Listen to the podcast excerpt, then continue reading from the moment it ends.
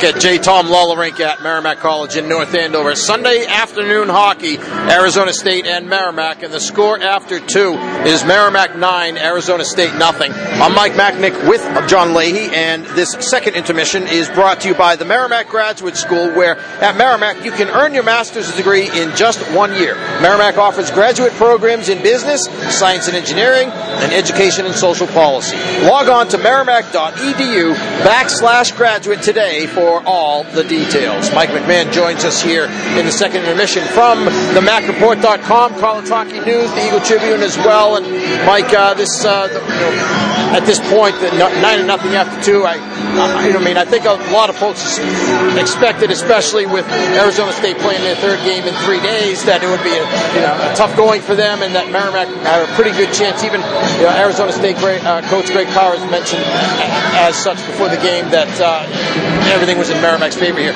I didn't expect 9-0, though. I'll say, at this point, they've certainly taken advantage of this. Yeah, no, me neither. I expect them to win this game. It was set up for them to win this game today. And I know it wasn't originally supposed to be like this. It sounded like they were originally trying to do something with UNH to bring Arizona State out here for two games. It didn't work out from UNH's perspective, and it was actually Powers' idea. It said, hey, you know what, we'll play three. We're coming out to play Lowell. We'll do it then. Mark Jenny even joked on the coach's show on Tuesday. He said, it's not something I would do.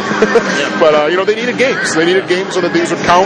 All the opponents that they already had wanted to make sure these were going to count in their RPI, and you need so many games to do that. So they needed games, and for Merrimack, it really couldn't come at a better time when you're struggling to win in the way that they have, 10 in a row, and not scoring goals. I understand everything was in their favor today, and it's gone out of hand, certainly, and 9-0 and you get a 2, but it really comes at a good time, I think. This is going to be good, no matter who they're playing. It builds some confidence, I think, moving forward. Yeah, Derek Petti leading all scores with a goal and 3 assists for 4 points. He's on the 4th line. Chris McBlank also on that line with 2 goals tonight, so seeing an awful lot of that line in every situation, including power play, and like we were saying off the air, it's a tough situation when you're the team that's up by that much. You want guys to continue working hard and doing the things you have to do, and then like I said, they're doing what they can do. They took Dilly out after the first period. They've got the 4th line playing in many situations as well.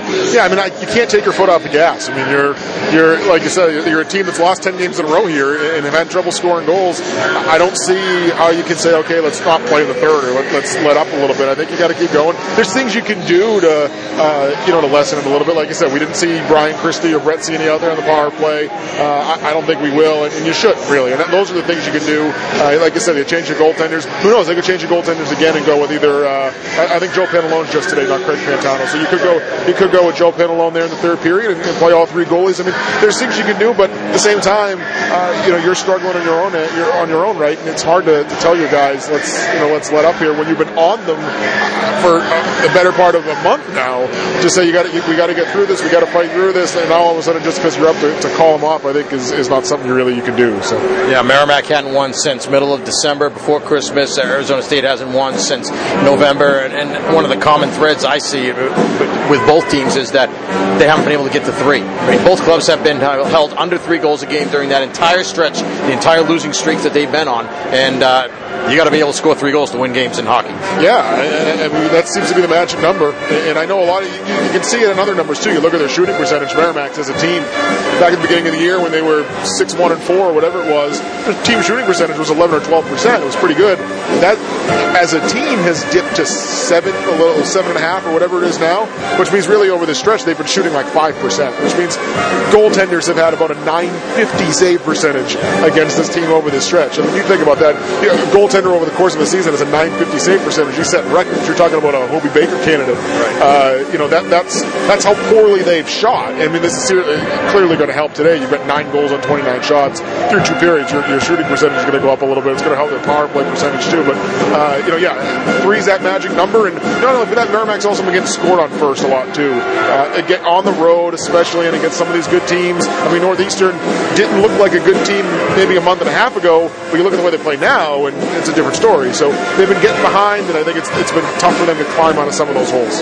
I think Friday night against BU was the 14th straight game that they trailed after two. So this breaks that string too. They've given up the first goal in most of that stretch. They've trailed after two. When you fall behind, it's tough to win games, certainly. But let's look ahead now. UConn comes to town next Saturday. It's a one-game weekend.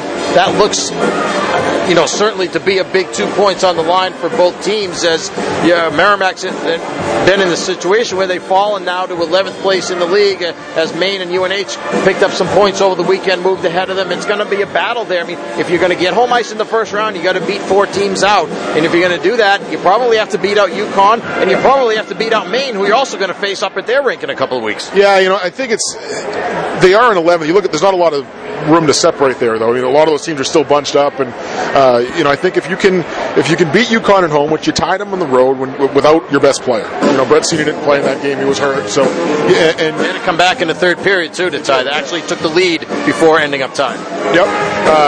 That's a big game for sure. I think against BC, if you get anything out of that BC weekend, it's a bonus, really. And then I think if they can beat UConn at home and then split with Maine up on the road, which I think you can do. I mean, Maine, they won 2 this weekend, but it's still a team that's been struggling a little bit. And then you got Vermont, who's playing a little better. We got 2 of those games here. If you can split with Vermont, 6 more points might be all they need to get home ice in the first round, which is crazy as that sounds, given the streak that they've been on. I think it speaks more to the fact that the league outside of that top 5 is really, it's a down year outside of that top 5. Yeah. We'll see. I think with 7 league games left, I think to get home ice, they need to go at least 500. I think they got to get at least 7 points out of the final 14 available, but we'll see. Before I let you go, I want to, Carlin's Hockey News as well. You work for them, actually, we both do, and following the national picture of things. Arizona State. Now, we heard from Greg Powers before the game, next 60 to 90 days, that sounds like they'll make a decision with regard to where they're going to play. I believe he meant with regard to the rink, but potentially also what conference they're going to move into. We know that they'll be an independent next year, but they are looking to get into a league. It's so tough when you're looking, they're trying to get games in February especially. That's why this is their last Division I game. They can't play. Nobody will play them in February because everybody's so focused on the league schedule. They've got to get into a league. So here's the big question.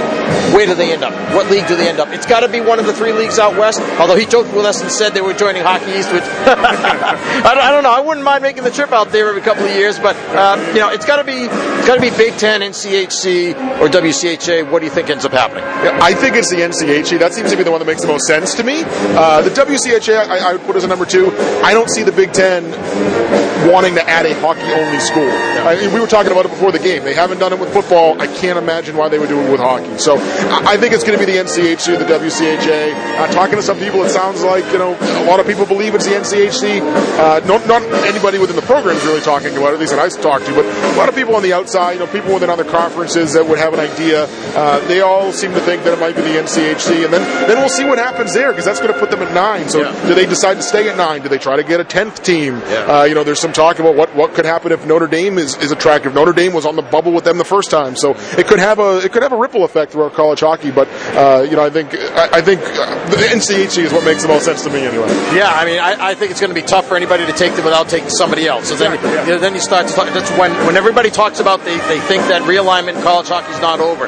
I think that's where you could see it happen. That's what's going to happen. Yeah. Whatever league ends up accepting Arizona State could potentially have another team join them from another league, and then you're talking about another league that has an odd number of teams, and then things could springboard from there. It'll be pretty interesting to watch. Yeah, that's what I see happening too. Yeah. All right, thanks a lot, Mike. We appreciate it. You have the Coaches Show this week on Tuesday. The MacReport.com folks can tune in to check that out on VIP as well. Covering tonight's game for the MacReport.com, College Hockey News, the Eagle Tribune. Anything else I'm missing? I don't think so.